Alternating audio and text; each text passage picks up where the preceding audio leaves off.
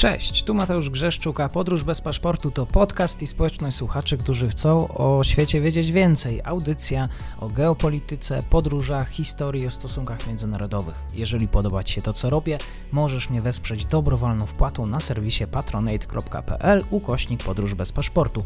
Serdecznie za to dziękuję, bo właśnie dzięki temu mam szansę rozwijać to miejsce. Obserwuj, polub i udostępniaj dalej. Zapinamy pasy, czas na kolejny odcinek podróży. Dzień dobry wszystkim słuchaczom. Dzisiaj tematy chińskie na podcaście. Sprawdziłem i te rozmowy zajmują naprawdę ogrom tego co się pojawiło właściwie na podróży. Nie zmieniamy trendu. Moim gościem jest pan Grzegorz Stec, analityk do spraw europejsko-chińskich w Meriksie. Dzień dobry panie Grzegorzu, dziękuję za przyjęcie zaproszenia. Dzień dobry, dziękuję za zaproszenie. Może zacznijmy od tego słowa klucz, które nazywa się rywalizacja. 46 lat mija od nawiązania przez Unię Europejską oraz Chińską Republikę Ludową stosunków dyplomatycznych. To był 75 rok. Na początku obie strony chciały nawiązać te relacje polityczno-kulturalne, chciały gdzieś budować dialog, e, ale też warto podkreślić, że na początku tej drogi europejskie firmy, europejski świat akademicki przyczynił się do rozwoju Chin, jeżeli chodzi o inwestycje, ekonomię. Przed clue naszej rozmowy chciałbym poprosić Pana o, o wyjaśnienie, jak wyglądało to początkowe zaangażowanie Unii Europejskiej i te relacje dwustronne. Tak, te relacje zdecydowanie bardzo ewoluowały w czasie. One początkowo rozpoczęły się i tak naprawdę do jeszcze nie tak dawna funkcjonowały na zasadzie zainteresowania ze strony europejskiej Chinami jako rynkiem, rynkiem zbytu, ale początkowo również jako e, przestrzenią w której, z której możemy pozyskiwać tak naprawdę produkty, w której można inwestować, jeśli chodzi o tworzenie e, fabryk e, oraz możliwości produkcyjne oferowane przez Chiny. To oczywiście ewoluowało w czasie wraz z rozwojem Chin. I tak naprawdę ten punkt, w którym znajdujemy się obecnie, e, w którym to przechodzimy też również w ramach pewnego rodzaju dynamiki pomiędzy Chinami a Unią Europejską, gdzie początkowo były to relacje zdecydowanie z Unią jako z silniejszym partnerem. Tutaj tego rodzaju różnica siły zmieniała się oczywiście w czasie, gdzie Chiny, gdzie Chiny rozwijały się i ich potencjał rósł. Obecnie znajdujemy się w takim dość interesującym momencie, w którym to te możliwości chińskie punkt zainteresowania Chinami ze strony europejskiej bardzo się zmienia, dlatego że od momentu wejścia Chin do, do WTO, do Światowej Organizacji Handlu w 2001 roku, to wiązało się z coraz większym zainteresowaniem ze strony europejskiej Chinami jako rynkiem zbytu. Ale w trakcie, e, w trakcie tego rodzaju inwestycji, które były dokonywane przez stronę europejską, i tutaj mówiąc stronę europejską, mamy na myśli przede wszystkim Europę Zachodnią, która inwestowała, inwestowała w Chinach w tym czasie, doszło do kolejnej transformacji, czyli Chiny zwiększały również swoje zdolności produkcyjne. I tutaj to był ten moment około kryzysu gospodarczego 2008-2009, kiedy to Chiny zaczęły inwestować więcej w Europie. I ta tendencja wzrostowa rosła do 2016 roku. Później mamy tendencję spadkową, ale to był ten taki moment przełomu, w którym Europa zaczyna myśleć o Chinach w trochę inny sposób. W 2016 roku mamy do czynienia z elementami nowej strategii dotyczącej Chin wypuszczonymi przez Unię Europejską, 2019 Strategic Outlook, do którego zdecydowanie będziemy wracać w, trak w trakcie tej rozmowy. No i to wszystko jest odpowiedzią na zwiększający się potencjał chiński, na, zwłaszcza jeśli chodzi o cenę, która wyszła ze strony przemysłu niemieckiego. Ale może zanim wejdziemy w, w tę dyskusję na temat relacji europejsko-chińskich, może jeden mały mentalny przypis do całej naszej rozmowy, dlatego że to jest niezwykle istotna kwestia dotycząca wszelkich rozmów e, na temat relacji europejsko-chińskich, czyli pewnego rodzaju uporządkowanie pojęcia o kim mówimy, kiedy mówimy o Unii Europejskiej w relacjach z Chinami, dlatego że w tym wypadku Unia Europejska stanowi pewnego rodzaju czarną skrzynkę, do której wrzuca się naraz Radę Europejską, Komisję Europejską, Europejską Służbę Działań Zewnętrznych, Parlament Europejski, państwa członkowskie. Bardzo często mówimy tu też o formacie francusko-niemieckim, e, czyli o takim tandemie działającym w ramach UE albo coraz częściej też o projekcie szczytu Unia Europejska 27 plus Chiny. Więc tu warto, żebyśmy od początku, nawet jak myślimy historycznie o tych relacjach, że tutaj ten podmiot jako Unia Europejska jest bardzo złożony i on również ewoluuje w czasie. Interesy państw członkowskich również ewoluują w czasie. Także może tyle takim tytułem wstępu mhm. i otwarcia naszej rozmowy. Tak, powiedział Pan, że Europa zaczęła myśleć o Chinach. Może przepraszam za takie dosadne pytanie, ale kto właściwie nadał ton całej tej dyskusji około chińskiej? Bo kto właściwie zauważył, że te relacje europejsko-chińskie można wrzucić na wyższy poziom? Gdzie się zaczęła ta rozmowa o Pekinie? To znaczy, rozmowa o Pekinie trwa od, od dłuższego czasu, ale ten punkt w którym znajdujemy się obecnie, czyli pewnego rodzaju zmiana sposobu postrzegania Chin nie tyle jako rynku zbytu, ale również jako konkurenta, również jako rywala, to tak naprawdę tu musimy odwołać się do okolic roku 2016-2015. Wtedy to w Chinach ogłoszono Made in China 2025. Ta strategia to tak naprawdę polityka przemysłowa mająca na celu usprawnienie krajowej produkcji i stopniowe zastępowanie tej produkcji zewnętrznej. W 2016 roku mamy też do czynienia z tym szczytem chińskich fuzji i przejęć w Europie i ze sławetnym e, przypadkiem firmy niemieckiej firmy KUKA, czyli firmy zajmującej się przemysłem robotycznym. No i tak naprawdę to jest ten moment, kiedy zwłaszcza Federacja Niemieckiego Przemysłu, czyli BDI, doszła do wniosku, że mamy tutaj tak naprawdę do czynienia z momentem, w którym zwiększa się potencjał konkurencji Chin w stosunku do przemysłu niemieckiego. I to dokument strategiczny wypuszczony właśnie przez Federację Niemieckiego Przemysłu stanowił pewnego rodzaju inspirację do 2019 roku do tak zwanego Strategic Outlook, czyli do dokumentu strategicznego wypuszczonego przez Komisję Europejską w marcu, który zredefiniował relacje i zredefiniował sposób, w jaki Unia Europejska postrzega Chiny. Także możemy powiedzieć, że pomimo, że ten dokument, o którym na pewno będziemy, tak jak mówiłem, wracać, no bo jest to dokument kluczowy co do tego, w jaki sposób Unia Europejska postrzega Chiny, wyszedł niejako z inicjatywy przemysłu, który zaczął postrzegać Chiny coraz bardziej w kategorii konkurenta, który wskakuje w ramach łańcuchu dostaw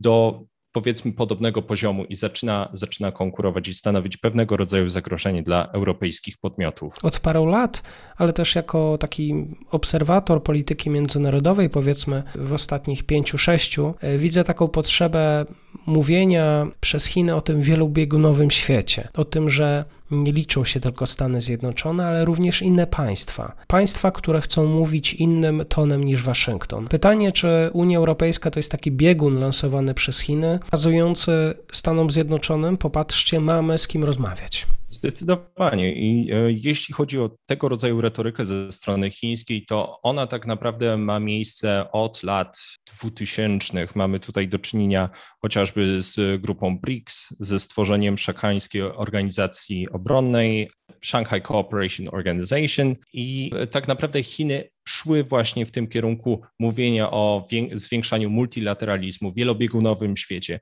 I w tym kontekście współpraca z Unią Europejską faktycznie była i pozostaje dla Chin pewnego rodzaju elementem bardziej geopolitycznego czy geostrategicznego spojrzenia spojrzenia na rzeczywistość.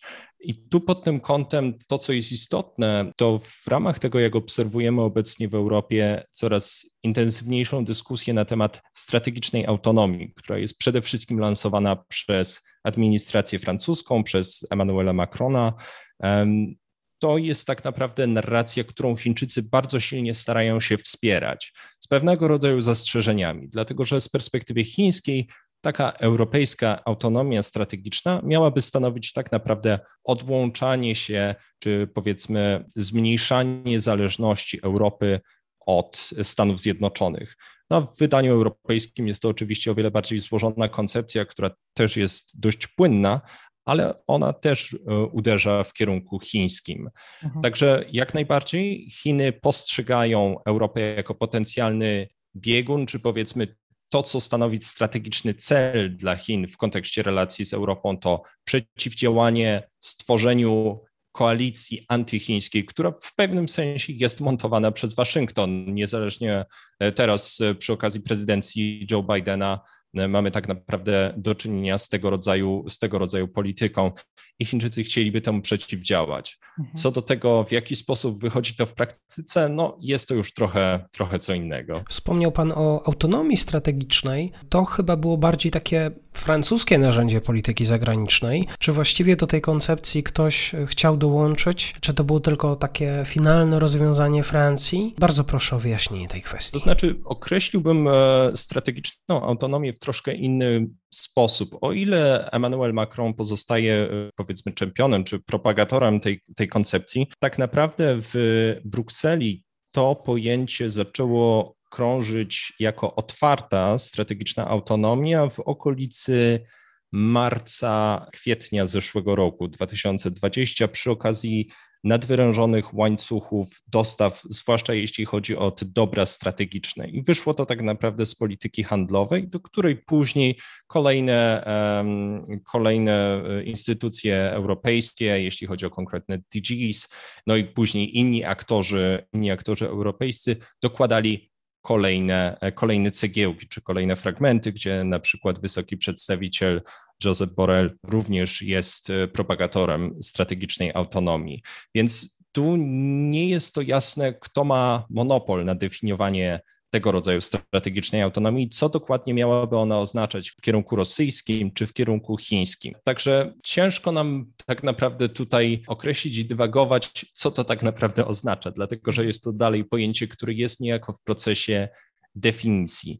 Na pewno mm, z perspektywy chińskiej autonomia strategiczna oznacza również pewnego rodzaju zwiększenie możliwości działania autonomicznego przez Unię Europejską niezależnie od Stanów. I tak naprawdę przy okazji tego, co obserwowaliśmy ostatnio, e, kiedy w wyniku napięć pomiędzy Paryżem a Waszyngtonem odnośnie OKYS i tego, w jaki sposób Australia opuściła, opuściła kontrakt dotyczący nuklearnych łodzi podwodnych z Francją, tu tak naprawdę mieliśmy do czynienia ze wsparciem ze strony Waszyngtonu dla idei zwiększenia potencjału militarnego Europy, na którym zależy Paryżowi. Dlatego nie powiedziałbym, że jest to koncepcja, która powiedzmy jest w pełni, w pełni pusta. Bardziej bym powiedział, że jest to kon koncepcja, która cały czas jest jeszcze definiowana. To może przejdźmy jeszcze do dyplomacji. W ostatnich latach wzrosła ta asertywność w chińskiej polityce zagranicznej. Taki pojawia się dosyć konfrontacyjny ton w kierunku Stanów Zjednoczonych. Pytanie, jak jest w kontekście Unii Europejskiej? Czy tutaj partnerzy są do siebie przyjaźnie nastawieni? Bardziej powiedziałbym, że pomiędzy e, Unią Europejską, e, czy całą masą podmiotów, które składają się na Unię Europejską, a Chinami, mamy do czynienia z bardzo dużym rozróżnieniem. To generalnie jest też tak, że Pekin generalnie postrzega Brukselę i instytucje europejskie jako o wiele bardziej asertywne, w relacjach e, europejsko-chińskich niż stolice państw członkowskich. Dlatego, że jeśli popatrzymy na, na inicjatywy podejmowane przez Komisję Europejską na przestrzeni ostatnich lat, no to to jest tak naprawdę sekurytyzacja w relacjach europejsko-chińskich, czy jeśli popatrzymy na wytyczne dotyczące 5G, na kontrolę eksportu, na instrument kontroli inwestycji zagranicznych, na system międzynarodowych sankcji dotyczących praw człowieka, międzynarodowy instrument zamówień publicznych, anti-coercion instrument, czyli ten, który jest teraz obecnie tworzony odnośnie gospodarczych nacisków, kwestie związane z prawem pracy i mechanizm, który miałby temu przeciwdziałać. To wszystko tak naprawdę wyszło z ze strony instytucji europejskich na przestrzeni ostatnich dwóch lat. Albo te instrumenty zostały już stworzone, albo są w trakcie, w trakcie tworzenia. W związku z czym tutaj to Bruksela stanowi pewnego rodzaju wyzwanie i większy problem dla Pekinu. Bardzo często, jeśli chodzi o państwa członkowskie, tutaj tak naprawdę e, Chiny poszukują partnerów do rozmowy, którzy są o wiele bardziej skorzy do, e, skorzy do słuchania czy różnego rodzaju kompromisów. Także w tym ujęciu, jeśli chodzi o to, w jaki sposób tworzone są te relacje, czy w jaki sposób one funkcjonują, mamy tutaj do czynienia z zaostrzeniem i z większą asertywnością w obie strony tych relacji. Dalej pozostają one w zupełnie innym świetle, czy w zupełnie innym stopniu intensywności, e, czy powiedzmy, e, jak wiele ognia jest w tej wymianie, ale jeśli chodzi o wilczą dyplomację, mamy z nią do czynienia e, również w Europie, czy jeśli chodzi o byłego już ambasadora HRL do Szwecji, czy obecny ambasador Chin do Francji. To są tak naprawdę też głosy, które wypowiadają się w sposób powiedzmy o, wiele mniej dyplomatyczny. Także o ile Chińczycy starają się utrzymać te relacje w o wiele lepszym tonie niż z Waszyngtonem, o tyle, no tak jak popatrzymy chociażby na wymianę sankcji w marcu ostatniego roku, Chińczycy odpowiedzieli zdecydowanie eskalacją sankcji w stosunku do sankcji, które zostały wystosowane przez Unię Europejską. Także nie mamy tutaj takiego jasnego rozróżnienia, że Chińczycy prowadzą wobec Europy jasną ofensywę z próbą oczarowania Europy.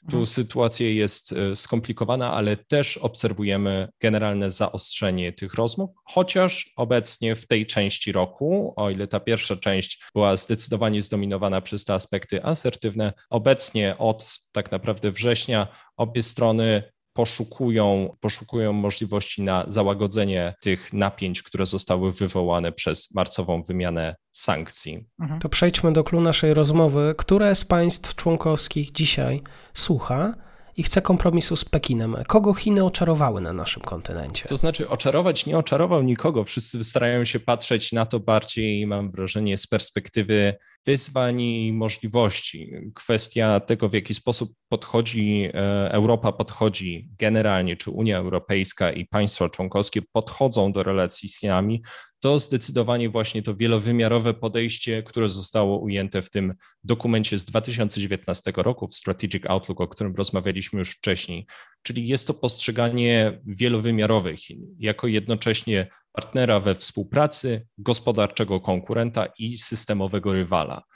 I mamy tutaj tak naprawdę do czynienia z tego rodzaju podejściem w różnych jego odsłonach poprzez każde z państw członkowskich, z różnego rodzaju elementami uwagi, ale y, jeśli chodzi o sekurytyzację i chociażby próbę wprowadzania czy wprowadzanie instrumentów mających na celu zapewnienie bezpieczeństwa narodowego w ramach relacji z Chinami, jeśli chodzi chociażby o kwestie o kwestie inwestycyjne. Stąd wiadomo, że państwem, które przychodzi do głowy, jeśli chodzi o pewnego rodzaju oczarowanie, czy, czy powiedzmy lobbowanie na rzecz bliskości z Pekinem, to za duże słowa, ale pozostawienie otwartych kanałów do współpracy, zdecydowanie przychodzi tu do głowy Berlin, zdecydowanie przychodzi tu do głowy również e, Budapeszt. E, to są e, pewnego rodzaju pomiędzy państw członkowskich z zupełnie innym backgroundem, dlatego że jeśli chodzi o Niemcy, no to wiadomo, że tutaj jest to kwestia powiązań gospodarczych e, oraz pewnego rodzaju grup interesów, które zostały już tak naprawdę wytworzone przez lata podczas działania kanclerz Merkel. A jeśli chodzi o Budapeszt, mamy tutaj do czynienia z projektem o wiele bardziej politycznym i też e, o wiele bardziej personalnymi powiązaniami, jeśli chodzi o Wiktora Orbana. Ale ciężko nam to tak naprawdę zebrać do tego, kto został oczarowany. Generalnie w ostatnich latach tak naprawdę większość aktorów e, europejskich, czy jeśli popatrzymy na parlamenty narodowe, czy jeśli popatrzymy na, na rządy państw członkowskich, e, mamy do czynienia z pewnego rodzaju przebudzeniem co do wyzwań związanych ze współpracą z Pekinem. Panie Grzegorzu, a co z Bałkanami? Bałkany pozostają dużym problemem dla Unii Europejskiej w dużej mierze ze względu na to, że Unia Europejska oczywiście byłaby zainteresowana rozszerzaniem grupy państw członkowskich również o kraje bałkańskie. Tu problem polega na tym, że poprzez swoje inwestycje w tym regionie Pekin kwestionuje pewnego rodzaju normy, czy powiedzmy otwiera możliwość do tego, aby pewnego rodzaju normy były kwestionowane. Czy mówimy tutaj o normach środowiskowych, czy o kwestiach związanych z tym, jak, e, jak przejrzyste mają być przetargi dotyczące zamówień publicznych, w których uczestniczą również podmioty chińskie. Także tu stanowi to zdecydowany problem z perspektywy europejskiej, co również pojawiło się przy okazji pandemii, ze względu na to, że pomimo, że Unia Europejska zdecydowanie jest największym podmiotem, czy powiedzmy jest podmiotem, który w największym stopniu pomaga krajom bałkańskim, czy mówimy tutaj o Serbii, Czarnej Górze, czy, czy innych e, regionach, tu tak naprawdę nie ma porównania co do tego, jaki sto, w jakim stopniu ta pomoc przyszła ze strony europejskiej, a w jakim stopniu ze strony chińskiej ale dalej ze względu na to, że część aktorów działających w Bałkanach, czy jeśli popatrzymy chociażby na prezydenta Vucicia, który całując chińską flagę, całował chińską flagę, przyjmując transporty maseczek z Chin oraz szczepionek, no to wysyła zupełnie inny sygnał i stanowi to zdecydowany problem dla krajów europejskich. I tu pojawia się ponowne pytanie, które dobrze zobrazował nam przykład Czarnej Góry oraz y, bardzo nietrafionej inwestycji, jeśli chodzi o e, autostradę, która budowana była przez e, i budowana jest przez China Road and Bridge Corporation w tym regionie. W momencie, kiedy rząd Czarnej Góry nie był w stanie i nie jest w stanie wywiązać się z powziętego kredytu zwrócił się do e, instytucji europejskich z prośbą o, z prośbą o wsparcie. No i tu pojawia się pytanie, w jaki sposób powinna reagować Unia Europejska w takiej sytuacji. Z jednej strony pojawiają się głosy, które zdecydowanie wspierają ideę pomocy Czarnej Górze i, i traktowałyby to jako możliwość do pokazania geopolitycznego mięśnia, jakim może cieszyć się Unia Europejska akurat w tym kontekście. No ale z drugiej strony tak naprawdę prowadziłoby to do fundowania z pieniędzy europejskich projektów, które nie są spójne z naszymi standardami, czyli tak naprawdę trochę strzał w stopę. Ostatecznie rozwiązanie, które zostało podjęte, to punkt, w którym komisja zwróciła się w sposób nieformalny i w sposób nieoficjalny do banków e, francuskiego, włoskiego i bodajże był tam jeszcze trzeci bank rozwojowy, który, który też został poproszony o, o uczestnictwo. No i pewnego rodzaju umowa została wypracowana w sposób nieoficjalny. Także jeśli chodzi o Bałkany, one pozostają bardzo, bardzo dużym wyzwaniem dla Unii Europejskiej, zarówno jeśli chodzi o komunikację, swojego wsparcia w regionie, jak i to w jaki sposób tak naprawdę odeprzeć te zmiany, które wprowadzają chińskie inwestycje, jeśli chodzi właśnie o kwestie standardów w regionie. No właśnie po tym spotkaniu chińsko-serbskim akurat ambasada Chin w Belgradzie miała tutaj e, informować, że to jest oznaka tej żelaznej przyjaźni, a jeżeli rozmawiamy i robimy taki przegląd e, wśród państw, to muszę zapytać, jak Chiny budują albo też budowały wpływy polityczne w Czechach? Przeskakując w takim razie do tematu czeskiego, tu jeśli chodzi o Czechy, mamy tak naprawdę do czynienia z bardzo ciekawym przypadkiem, ze względu na to, że mamy do czynienia z całą plejadą różnych aktorów w Czechach, którzy podchodzą do Chin w bardzo różny sposób. To jest moim zdaniem generalnie cecha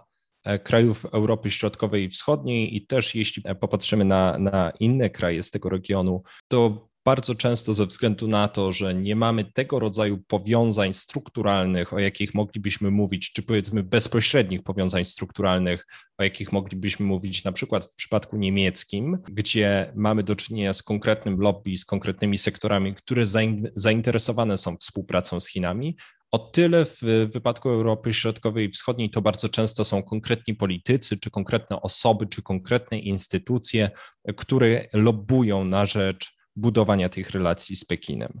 No i w wypadku czeski, e, czeskim takim lobbystą na rzecz relacji z Pekinem zdecydowanie zdecydowanie jest e, prezydent Zeman, który, jeśli dobrze się orientuje, dalej znajduje się w nieprzytomnym stanie e, na mm, intensywnym oddziale terapii. Nie wiem, czy tutaj coś były jakieś nowe doniesienia od momentu wyborów, no ale prezydent Zeman pozostaje pewnego rodzaju lobbystą na rzecz, na rzecz silniejszych relacji z Pekinem. Drugą osobą, której możemy, na którą możemy zwrócić uwagę, to premier, premier Babiś, premier Andrzej Babiś, który e, stanowi o wiele bardziej pragmatyczny, który podchodził do relacji z Chinami w sposób o wiele pragmatyczny, o wiele bardziej pragmatyczny, prowadząc pewnego rodzaju ocenę tego, na ile zobowiązania gospodarcze, czy powiedzmy obietnice gospodarcze przedstawione przez Pekin ziściły się na przestrzeni ostatnich lat. No i tu wychodzi,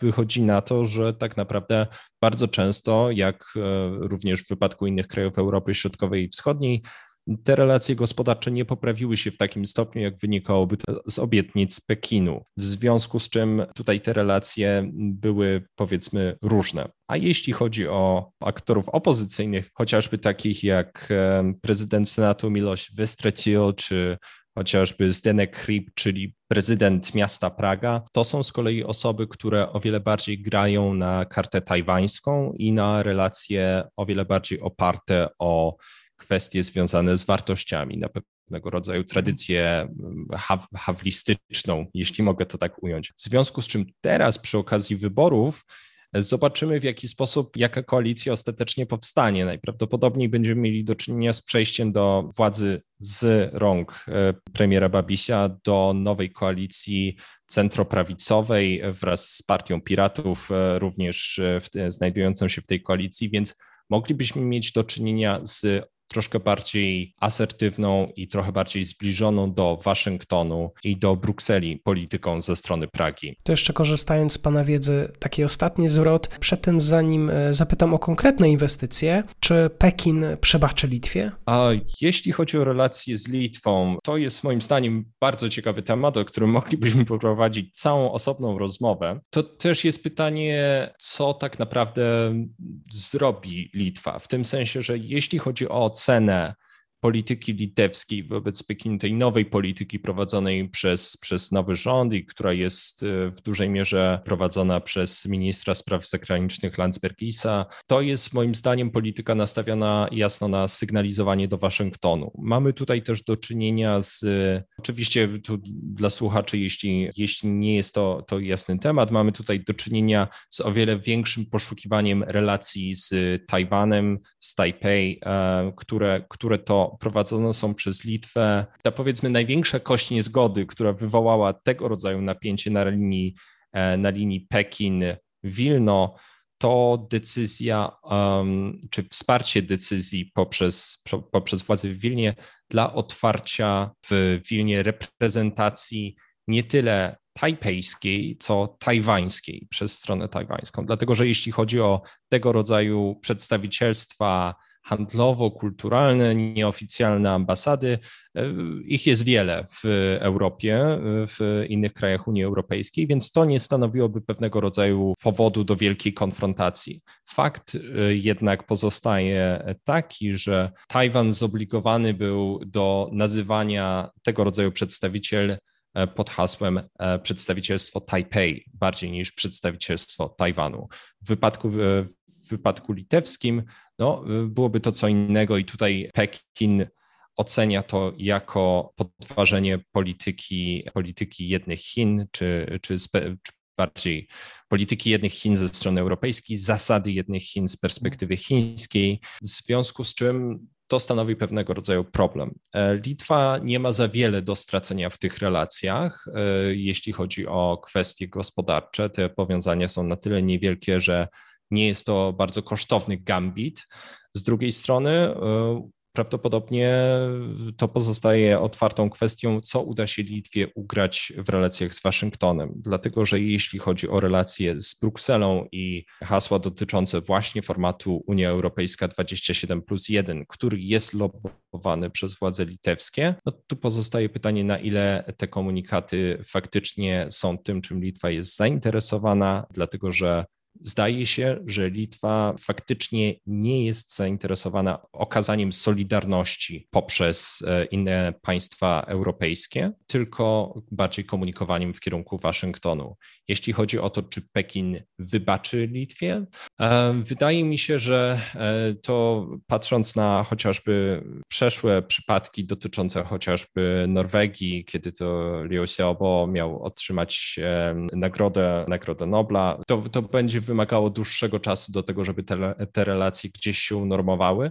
No a pytanie jest też takie, czy w momencie, kiedy obecny rząd litewski wszedł już tak daleko w tę rzekę, czy będzie, czy będzie skłonny zawracać. I wydaje mi się, że to już byłoby ciężko zrobić, więc prawdopodobnie za tej administracji nie będziemy obserwować jakichś większych zmian, jeśli chodzi mhm. o zimne relacje na linii Pekin-Wilno. To teraz, żeby słuchacz wyszedł z taką konkretną wiedzą, to trochę prze, to przejdźmy proszę do obszarów gospodarczych, ale obróćmy tendencję. Gdzie Unia Europejska jest obecna w Chinach? Gdzie nasze firmy są obecne? Gdybym też mógł poprosić Pana o przykłady europejskich czempionów, które przyglądają się temu rynkowi. Jeśli chodzi o działalność europejską w Chinach, Tu wydaje mi się, że jedną z rzeczy, które powinniśmy najpierw zaznaczyć, to kwestia tego, że firmy europejskie obecnie pojawiając się na rynku chińskim, nie pojawiają się tam obecnie w celach eksportowych. To już jest teraz eksplorowanie rynku na zasadzie w Chinach dla Chin. In China for China, jak zostało to określone przez e, Europejską Izbę Handlową w Chinach. E, I tak naprawdę ci najwięksi gracze to oczywiście przemysł e, automotoryzacyjny, przemysł zdrowotny, ale również przemysł chemiczny. Tutaj chociażby BAS, Volkswagen, to są oczywiście te firmy, które przychodzą, e, przychodzą na myśl i firmy, które prowadzą najszerzej zakrojone inwestycje. Pewnego rodzaju wyzwaniem stanowi dla nich oczywiście zmieniająca się polityka prawna ze strony Pekinu. Mamy tutaj do czynienia między innymi z wprowadzonym na przestrzeni ostatniego roku prawem dotyczącym zagranicznych sankcji. E, jest to prawo, które Pekin za, zostawia w swoim, swojej puli e, puli narzędzi, poprzez które może oddziaływać na firmy pochodzące spoza, spoza Chin. I tutaj tym przykładem e, może być to, co przydarzyło się mm, szwedzkiemu HM w, na przestrzeni tak naprawdę ostatnich miesięcy, kiedy to w nawiązaniu do bardzo trudnej sytuacji w Xinjiangu i tego, e, że jest to region produkujący bawełnę na użytek, e, na użytek przemysłu tekstylnego, Hayem ogłosił, i było to ogłoszenie jeszcze z zeszłego roku, że w swoich, e, w swoich materiałach nie korzysta z tego rodzaju, z tego rodzaju bawełny. Doprowadziło to do bojkotu przy okazji tych sankcji z marca zeszłego roku, o których już wcześniej wspominaliśmy. No i to stanowiło mm, pewnego rodzaju przykład co do tego, w jaki sposób Chiny są skłonne obecnie do zaogniania, czy powiedzmy sprawiania, że czy korzystania z tych powiązań gospodarczych jako punktów nacisku na Europę, również w relacjach z Europą, dlatego że oczywiście mieliśmy już wcześniej tego rodzaju przykłady, chociażby jeśli chodzi o Australię. Także jeśli chodzi o sytuację aktorów europejskich, firm europejskich w Chinach, ona staje się coraz trudniejsza, właśnie ze względu na to, że znajdują się one z jednej strony pomiędzy punktem nacisku, jeśli chodzi o chociażby bezpieczne łańcuchy dostaw, czy sprawdzone łańcuchy dostaw. Chodzi, tu, chodzi mi tu o te instrumenty, które tworzone są obecnie przez Brukselę, ale również w państwach członkowskich, czy to we Francji, czy w Niemczech, e, które to miałyby weryfikować czy produkty wykorzystywane w łańcuchu dostaw, wykorzystywanych na rynek europejski, mają do czynienia chociażby z pracą przymusową, czy zachowują również standardy, e, standardy ekologiczne. No mhm. No i to mamy po jednej stronie, po drugiej stronie mamy nacisk, e, nacisk ze strony chińskiej, w której to tego rodzaju e, zobowiązanie i powiedzmy próba weryfikacji, kto znajduje się w naszym łańcuchu dostaw, może prowadzić tak naprawdę do tego, że e, te firmy e, będą, będą, e, będą musiały liczyć się z zasadniczymi, z zasadniczymi obostrzeniami ze strony chińskiej, czy powiedzmy jakiegoś rodzaju reperkusjami. Także ta sytuacja staje się coraz trudniejsza. Z drugiej strony, tak naprawdę zainteresowanie firm, zwłaszcza z Europy Zachodniej, rynkiem chińskim, cały czas rośnie, pomimo tego, co, co się dzieje. Także nie mamy tak naprawdę tutaj do czynienia z jakiegoś rodzaju decouplingiem, o, o którym bardzo często się mówi, tylko tak naprawdę w dużej mierze przemysł europejski stara się w Chinach lokalizować.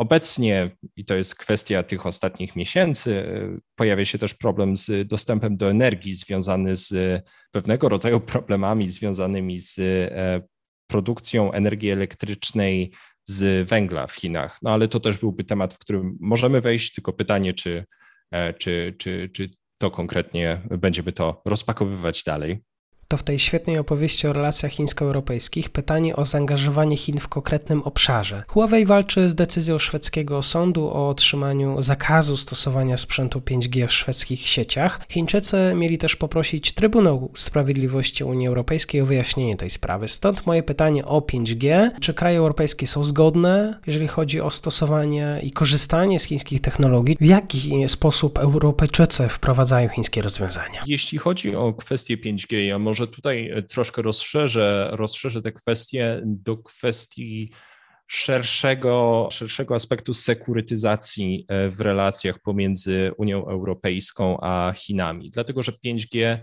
e, i wytyczne, które zostały wystosowane przez Komisję, stanowią pewnego rodzaju element szerszego, szerszej działalności, jeśli chodzi o o, o, mm, o, działalność europejską w tym, w tym zakresie. Najpierw bardzo krótko o, o kwestii samego 5G. Nie mamy tutaj pełnej zgodności, jeśli chodzi o państwa członkowskie. Tu Szwecja zdecydowała się zdecydowanie na naj, najsilniejszą odmowę co do wykorzystywania konkretnie sprzętu wykorzystywanego, produkowanego przez Huawei. Tu w tym kontekście inne państwa członkowskie, pomimo że decyzje dotyczące ograniczenia e, e, wykorzystywania tego sprzętu to, to, to faktycznie jest kierunek, w którym zmierza cała Unia Europejska.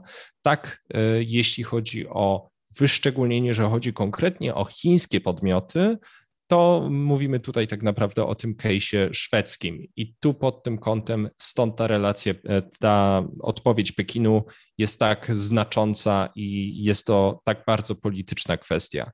Wiele państw członkowskich i jest to generalnie, jeśli popatrzymy na sposób, w jaki Unia Europejska podchodzi do relacji e, z Pekinem i tego rodzaju wyzwań podobnych do 5G, to możemy tutaj mówić o czymś, co sam szczerze powiedziawszy określiłbym mianem e, technokratycznej mitygacji ryzyka.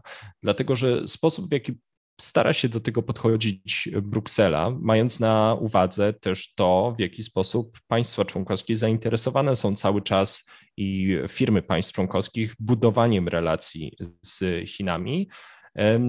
Stąd Bruksela stawia nacisk na tworzenie konkretnych narzędzi, pewnego rodzaju technokratyzację całej dyskusji na temat wyzwań związanych z Chinami i próby zdepolitycyzowania tego. Dlatego, że jeśli wejdziemy w ten moment polityczny, to tak naprawdę e, Chińczycy w takiej sytuacji są niejako podstawieni pod ścianą ze względu na to, w jaki sposób funkcjonuje, mm, funkcjonuje pozycja partii z rozbuchanym nacjonalizmem e, i tak dalej. W związku z czym wyjęcie tego kontekstu politycznego stanowi dla Unii Europejskiej pewnego rodzaju punkt do tego, żeby postarać się załatwić to, na czym nam zależy, jednocześnie unikając bardzo silnego politycznego odbicia z perspektywy Chin. E, I to jest sposób, czy, czy powiedzmy sposób myślenia, w jaki Unia podchodzi zarówno do kwestii dotyczących właśnie 5G, stąd te wytyczne, które stanowią pewnego rodzaju pewnego rodzaju próbę unifikacji podejścia europejskiego, jednocześnie nie stanowiąc konkretnego wspólnego, e, wspólnego przymusu. Tu dalej te decyzje pozostają w, e, w ramach kompetencji państw członkowskich. Ale jeśli popatrzymy chociażby na kwestię kontroli eksportu, czyli ponownie kwestię kontrolowania tego, czy technologie cywilne z potencjalnym wykorzystaniem militarnym, czy mogą być one wysyłane E, do państw autorytarnych. Z brakiem specyfiki, że na przykład to dotyczy również e, Chin. Podobnie instrument kontroli inwestycji zagranicznych, o, których, o którym mówiliśmy już wcześniej. E, tu tak naprawdę mm, też stanowi to pewnego rodzaju wspólną wytyczną. To jest dość miękki instrument stworzony przez Brukselę, w dużej mierze narzędzie do koordynacji i tak naprawdę pozyskania informacji ze strony państw członkowskich, jakie inwestycje tak naprawdę prowadzone są w, w ramach Unii.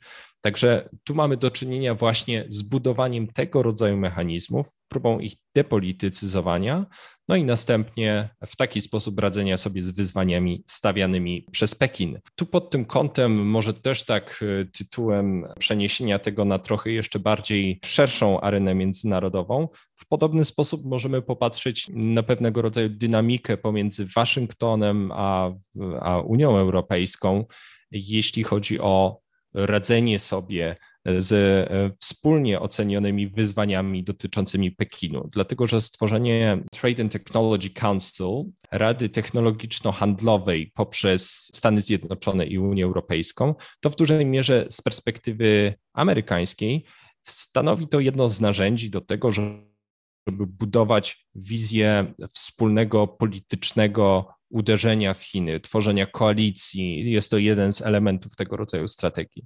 Z perspektywy europejskiej jest to o wiele bardziej narzędzie mające służyć temu, żebyśmy stworzyli konkretne grupy zadaniowe, które mają zająć się bardzo już konkretnymi, technicznymi aspektami, które umożliwią nam ograniczenie tych wyzwań, czy odpowiadanie na te wyzwania tworzone przez Chiny, które jednocześnie nie przypisując się w pełni do tej politycznej narracji, która sprowadzana jest przez Waszyngton. Także ponownie tutaj ta kwestia 5G może stanowić przykład tego, w jaki sposób Unia stara się obecnie podchodzić do wyzwań stawianych przez Chiny. Czyli jednocześnie odpowiadając na wyzwania, z drugiej strony nie robiąc tego w sposób e, maksymalnie jawny, czy w sposób, który prowadziłby do tego, że Chiny zobligowane są niejako do jasnej, mocnej odpowiedzi. Stąd jest to pewnego rodzaju gra domniemań, pewnego rodzaju gra um, kroków e, w te i w te, można by powiedzieć. Nie jest to jasna, klarowna polityka i stąd też tak trudno jest e, przedstawić konkretną strategię i konkretną wizję europejską, jeśli chodzi o relacje z Chinami, bo jest to tak naprawdę nawigowanie pomiędzy tymi wieloma wektorami i wieloma relacjami, które jednocześnie łączą Unię Europejską i Chiny. Dzisiaj perspektywa wiedzy, pigułka wiedzy na temat relacji chińsko-europejskich, perspektywy o relacjach kiedyś, o relacjach dziś. O tym rozmawiałem z panem Grzegorzem Stecem, analitykiem do spraw chińsko-europejskich w Meriksie. Serdecznie dziękuję za nasze spotkanie i mam nadzieję, że to nie ostatnie. Dziękuję bardzo za zaproszenie.